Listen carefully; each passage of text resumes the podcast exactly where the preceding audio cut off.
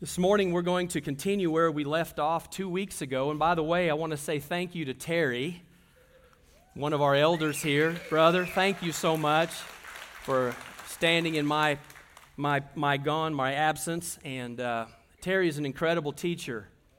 Um, he has a gift that God has given him. So thank you, brother, for, for doing that. Yeah, glory to God. Amen. Amen. Well, if you have your Bibles this morning, please turn with me to the first book of the Bible, the Genesis, which means beginning. Let's go to Genesis chapter 39. And we're going to continue our study, trusting God when life doesn't make sense. And uh, we know that that's a true statement because life doesn't always make sense. But thank God that He doesn't ask us to understand everything, He just asks that we would trust Him even in the times of life when it makes no sense. And I thank God that we can trust Him. And so this morning we'll continue that study, and we're going to look at um, just really a, a, a, a, word that I came up with this week as I was out of town and I was elk hunting. Um, we were in Colorado, uh, five of us were out there chasing around the wapiti, um, the elk. And uh, what an incredible uh, time it is to get away and to get in God's creation. Um, it's, it's absolutely amazing. For those of you that have that opportunity to get away, the mountains are a great place for you to do that. And this, how insignificant you feel when you're there, especially when the sun goes down over the western mountains uh, and you're there left in the middle of the wilderness. How it makes you feel, how small, how big, how great our God is. Um, if you have your Bibles, turn there in uh, chapter 39 and we'll begin. But let me pray first. Father God, I thank you, Lord, that you tell us in your word that, Father, you, your word is alive. That God, it's living and that it's active. And Lord, the power, God, doesn't come from a speaker. The power comes from your Holy Spirit and the living word. Father, I thank you, Lord, that it goes out and it accomplishes, Father, what you set out for it to accomplish. And today, Lord, in this group, those that are listening and watching, Father, Lord, I know that, that we're all in different places in our life.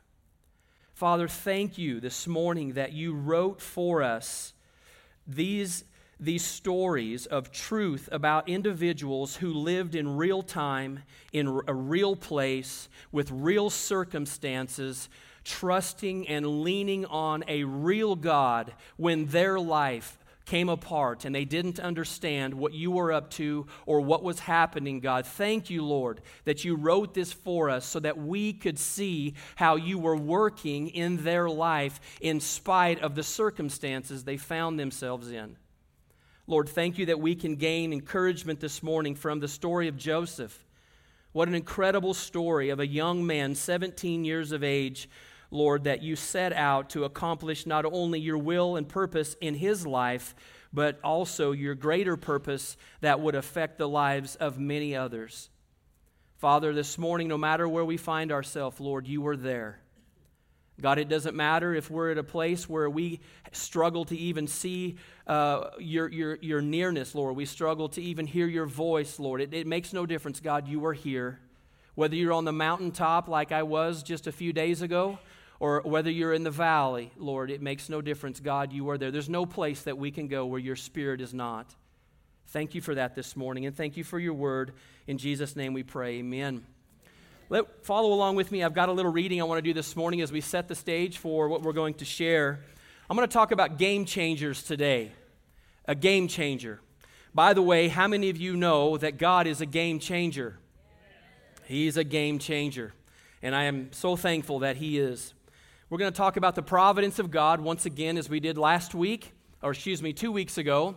And, and then we're going to move on and look at the life of Joseph. And we're going to see now in real time how this young man lived his life and how God lived and God worked and God moved in Joseph's life in spite of these circumstances that he had no choice in the matter and yet he, he was having to live and endure them, how God was faithful to him and how Joseph remained faithful in trusting his God through the circumstances of his life that were very difficult.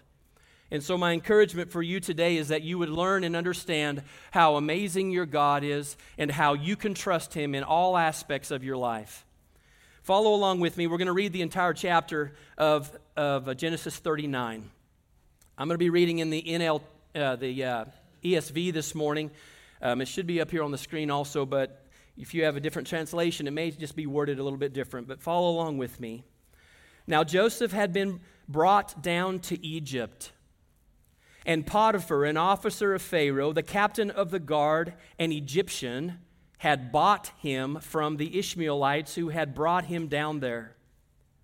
The Lord was with Joseph, and he became a successful man, and he was in the house of his Egyptian master. His master saw that the Lord was with him, and that the Lord caused all that he did to succeed in his hands.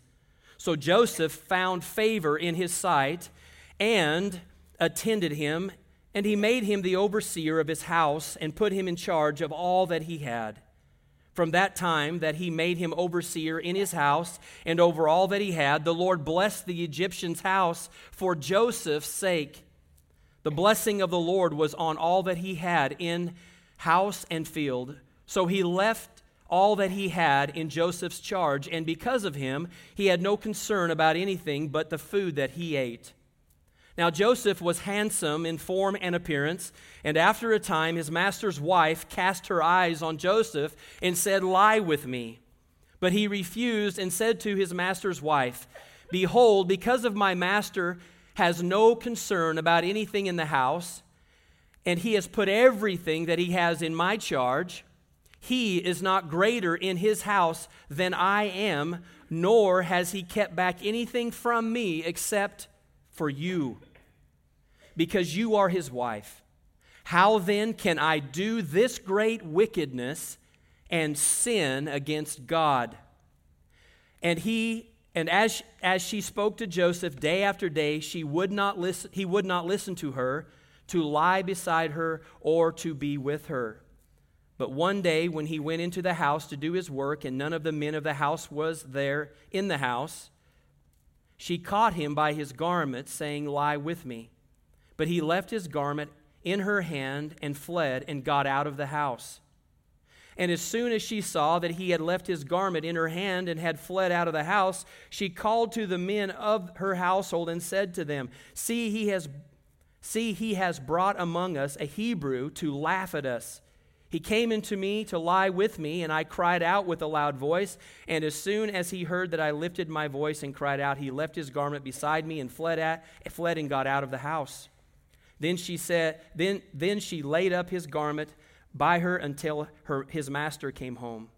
And she told him the same story, saying, The Hebrew servant whom you have brought among us came in to me to laugh at me. But as soon as I lifted my voice and cried, he left his garment beside me and fled out of the house. As soon as the master heard the words that his wife spoke to him, that is the way your servant treated me, his anger was kindled. And Joseph, Joseph's master took him and put him into prison, the place where the king's prisoners were confined. And he was there in prison, but the Lord was with Joseph and showed him steadfast love and gave him favor in the sight of the keeper of the prison. And the keeper of the prison put Joseph in charge of all the prisoners who were in prison. Whatever was done there, he was the one who did it. The keeper of the prison paid no attention to anything that was in Joseph's charge because the Lord was with him, and whatever he did, the Lord made it succeed. What an incredible God that we serve! What an incredible God as we think about the story of Joseph, one thing that we have to keep in mind is that this is Joseph, a real man, a young boy of the age of 17, now who for nearly 20 years now was going to be living in this time of, of God working through him and in him, though, in circumstances that he had no choice in. And that what we read here, we cannot be guilty of somehow over spiritualizing this man Joseph, that this is simply just a story for us to enjoy. This is real life, real color, happening just the way it would happen today in your life and in my life. And God was with Joseph. Now, as we study this, we're going to learn now and study more about this providential hand of God. There are those that are, would call themselves by the name of Christ today, and maybe you're there and maybe you believe this way, that God somehow was like the clockmaker. He created everything, He turned the clock on, hit the button, start, and then God steps back away from His creation, and everything that's happening now is simply, simply being done by random choices and events and circumstances of men in life. That is not the God of the Bible. The God of the Bible is very involved in his creation. He's very actively involved in your life. Some of you think, well, I'm very insignificant. Listen, when you think about 320 million people that live in the United States alone, it makes you maybe feel like you're absolutely insignificant and that God does not have any time or any desire to be involved in your life. But that is not the truth. God is very involved in the aspect of what's going on in our life. And what God is up to in the life of every single believer are two things that you need to remember. God is in the development now of what's going on. These are two areas you have to see what's going on in Joseph's life. There's two things that God is doing. He is developing something in Joseph, and he's developing his plan through Joseph. So in Joseph, God is developing his character. God is doing exactly what he's doing in your life and in my life. It's called this process of sanctification that God is using absolutely every circumstance in our life the good, the bad, the ugly, the warts, I mean, the mountaintops, the valleys. He's using everything in our life to bring about the sanctification of our own souls, that we would become more and more and more like Christ. He's developing that in you. That's how loving your God is that He is so, so involved in your life that He wants to develop the character attributes of what it means to have the attributes of Christ. That's what He's doing in your life. And he's using all of these things to bring about your sanctification. That's what God is doing in your life. But even bigger than that on the outside is God is fulfilling now through you his purpose for something even bigger. And that's what God was doing in Joseph's life. He's developing his character. In the midst of, of four things that we're going to look at starting this morning, there's four things that God uses in the development of not only our character, but also in the development of his eternal plan through every single one of his own, every one of us. In fact, you are so unique there's no one out there who has your DNA, who has your fingerprint, who has your looks. Nobody. Nobody has, you are unique. Aren't you glad God didn't make everything the same? I mean, you might go to the mountains like I was last week and you look at these pines and you say, yeah, these are all great pine trees, but every one of them's a little bit different. And God has so uniquely placed you. And we're going to look at this four things I want you to see this morning about Joseph's life and about what God is doing in your life. You need to know these things that God is going to use four things as he's developing his character attributes of his of Christ's likeness in you and he's developing his purpose through you. Four areas. Number 1 is going to be people. People are going to be used by God to bring about the development of your character and also the development of his plan and purpose through your life. And as we're going to look at the, the, the, people that were in Joseph's life, there were many different people. Let me say this there are those that have a very positive impact on your life. You all know people like that.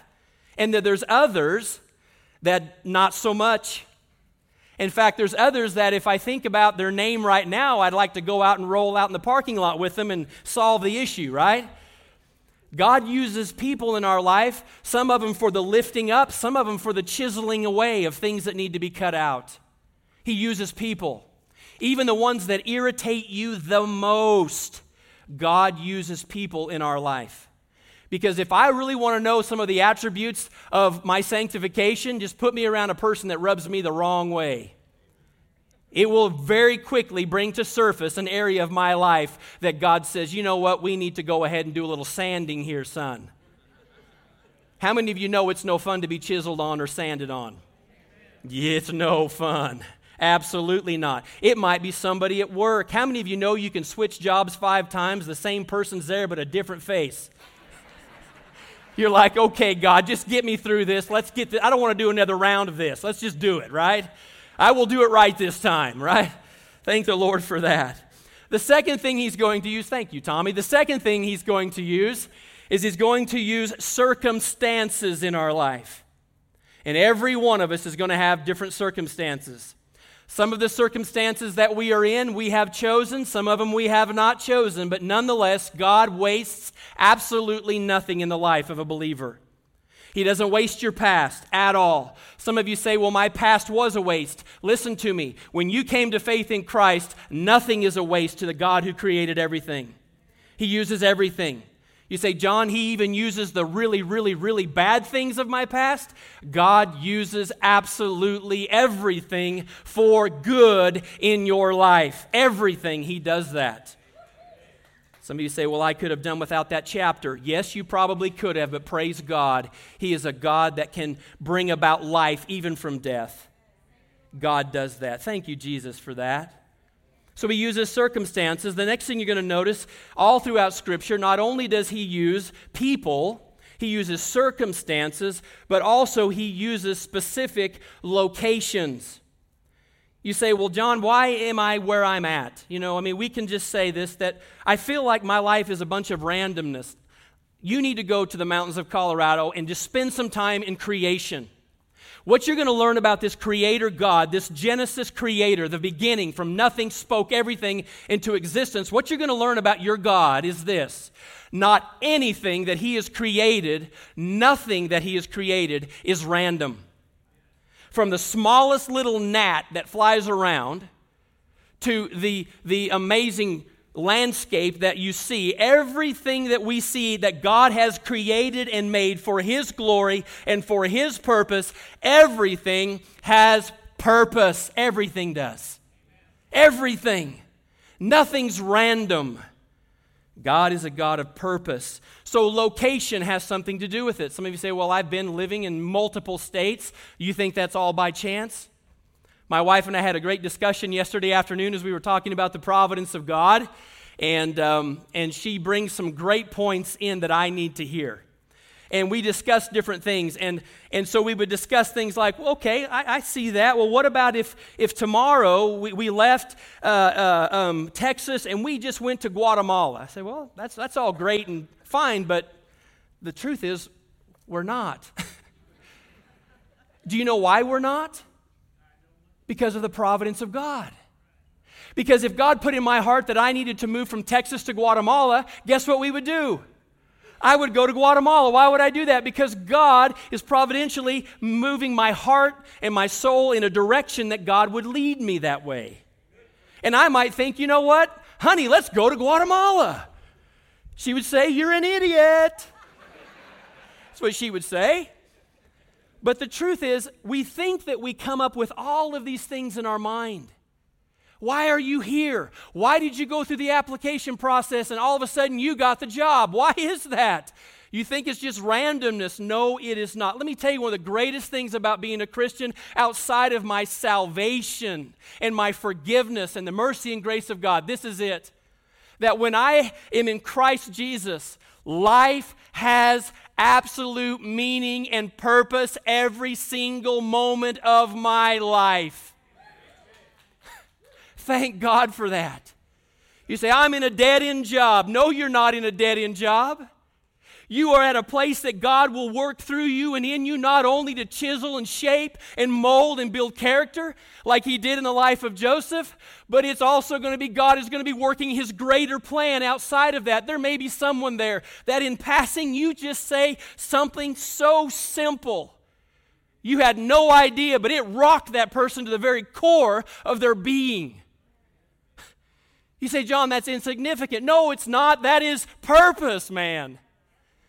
I don't care what your job is. There is meaning, there is purpose in what you do. Why? Because God is providentially fingerprinting everything that you do and you're a part of. What a God we serve. What an incredible God we serve. Oh, He gives meaning to life. The atheist says this We came from nothing, we're going nowhere, and we have no purpose for being here. What kind of existence is that? It's a horrible existence. It's not a godly and biblical existence. So, the location, where you're at, God orchestrates and moves. Let me read this to you out of Proverbs. It's a verse that many of you have heard and, and, and, and many of you know. Proverbs 16 9. This shows the providence of God. I'm going to read it to you in the NIV. We can make our plans, but the Lord determines our steps. See, this is the incredible thing. I look back over the quarter of my life, and there are times that I really thought that I was making decisions. And you know what? I was making decisions. But when I look back, I see the providential hand of God. What was God doing, even in the season of life that I had no clue or understanding what God was doing, where He was at, and why I was where I was? What I see when I look backwards is I see this incredible, loving, merciful hand of Almighty God reaching into my life. And out of his own sovereignty and his own goodness and his own mercy and his own love, what was he doing? He was simply orchestrating me as I went through life. He was directing my path. I was making a decision. Yes, I was, but that was God moving and working in my life. God's providence is incredible. It's incredible what God does. So, locations, another thing. If you look at Joseph, man, he starts out there at daddy's home. His dad simply sends him off to go check on his brothers. Go to Dothan and find out where your brothers are. He shows up, they're not there. They went 15 miles north, and he goes up there to Shechem, and what does he find out? His brothers see him coming. His brothers hate him. His brothers capture him. Joseph didn't go, Hey, boys, I'll jump into that. Don't touch me. They threw him into a pit. You ever seen a 17 year old young, young man? I, I like to do that with my boys, even when they're 17. I want to let them know I still got the upper hand. Even if I have to cheat. See, one, one of the great things about being a dad is you already you know how to cheat. Yeah, you know that thing. Like, oh, dad, yeah, that's that got you. I know I about broke your femur, but that was me getting the upper hand. You want them to know, you know, you're always testing it. But let me tell you something. They're stout at 17. The good news is, I can cheat. There's no rules for dads. Zero, right? Okay. And so here this 17 year old boy is, and we get this picture of his 11, well, his, his 10 brothers at this point, because his younger brother's still at home.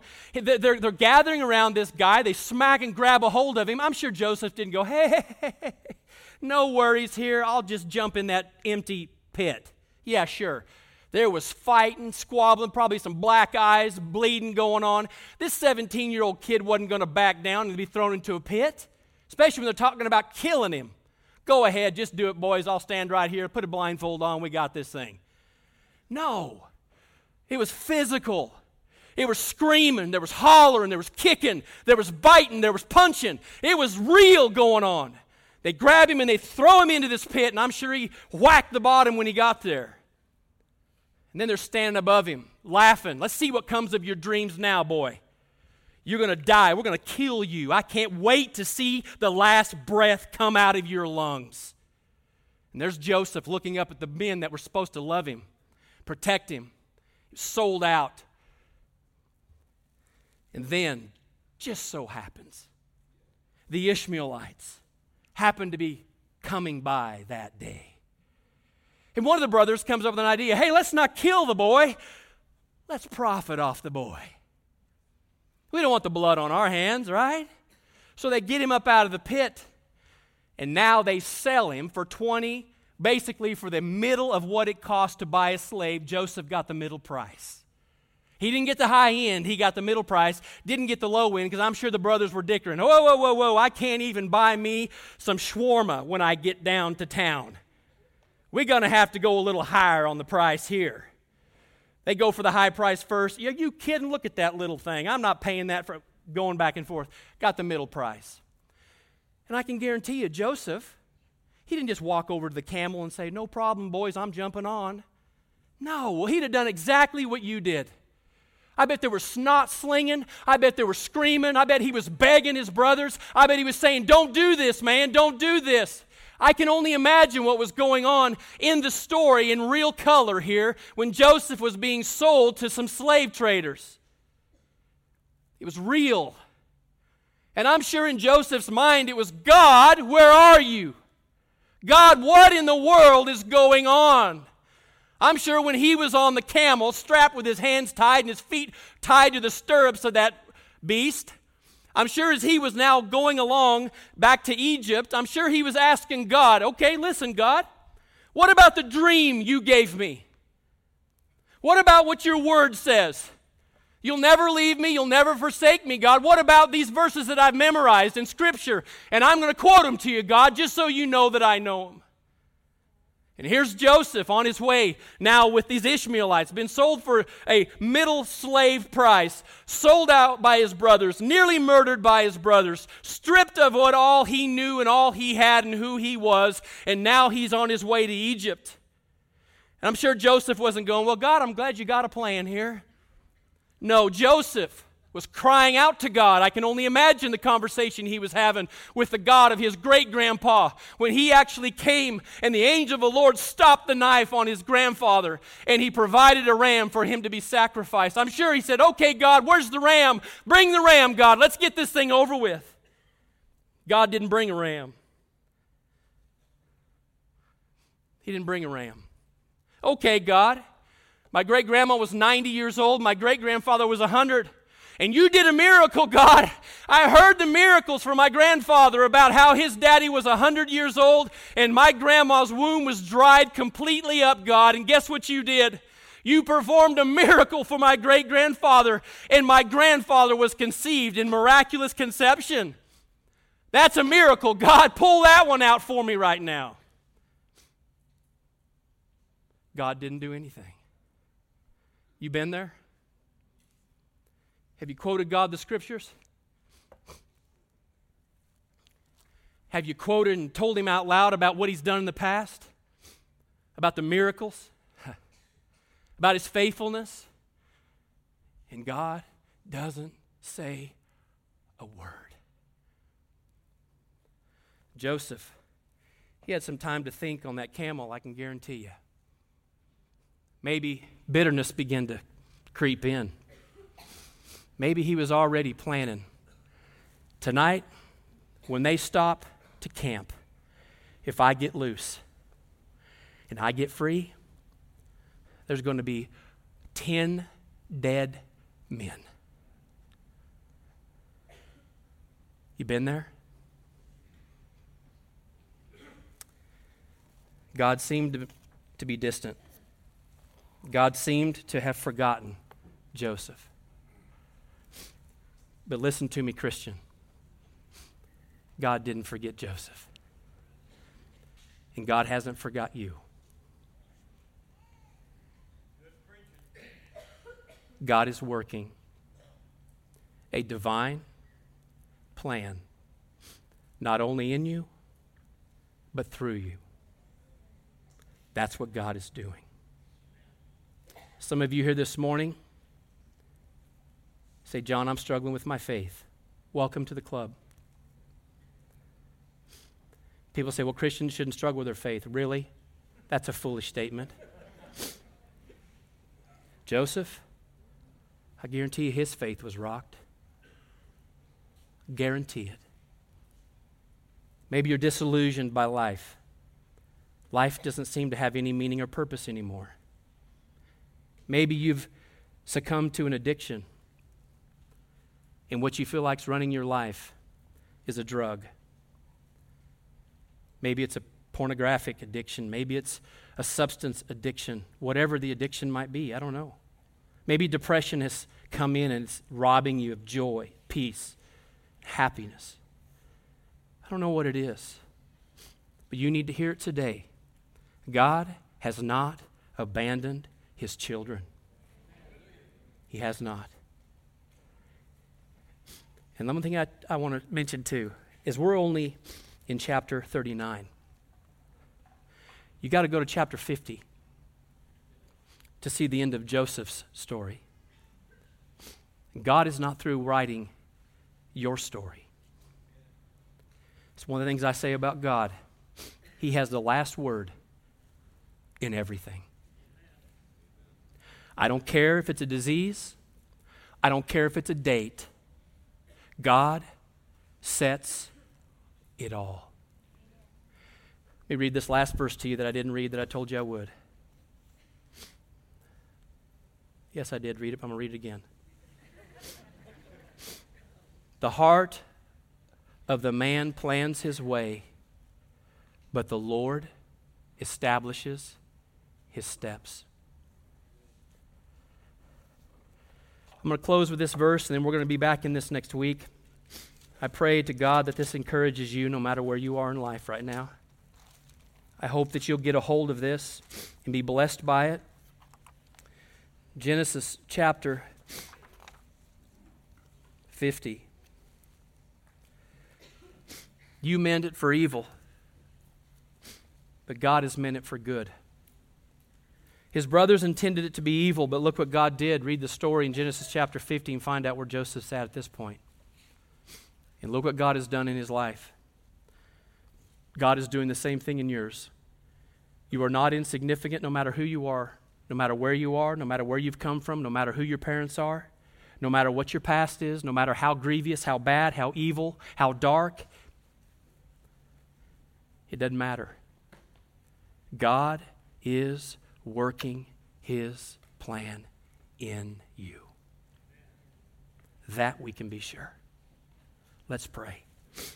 Father God, this morning, Lord, I know. I know, Father, that there are many here even this morning that they're struggling. They don't understand. God, they got a lot of questions for you. There's nothing new here, Lord. Joseph had a lot of questions for you too, God. But Lord, you've given us your word, you've given us your Holy Spirit.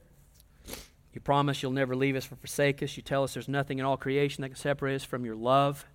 Lord, we know that this morning, and Lord, you have never, ever, anywhere in your word said that we are supposed to understand everything. But you do say, trust in the Lord with all your heart Lean not on your own understanding, but in all your ways acknowledge Him, and He will direct your path. So, Lord, this morning, the best we can do is just say, I don't understand, but I will trust you. The questions I have, I lay them at your feet. And Lord, if you so choose to give me an answer, praise you for that. But if you don't, I will trust you. Thank you, Jesus, that you're faithful. We love you. And I pray that you would just minister to the hearts of every single person that's here this morning, every person that's watching this morning, and everyone listening to this radio program this morning.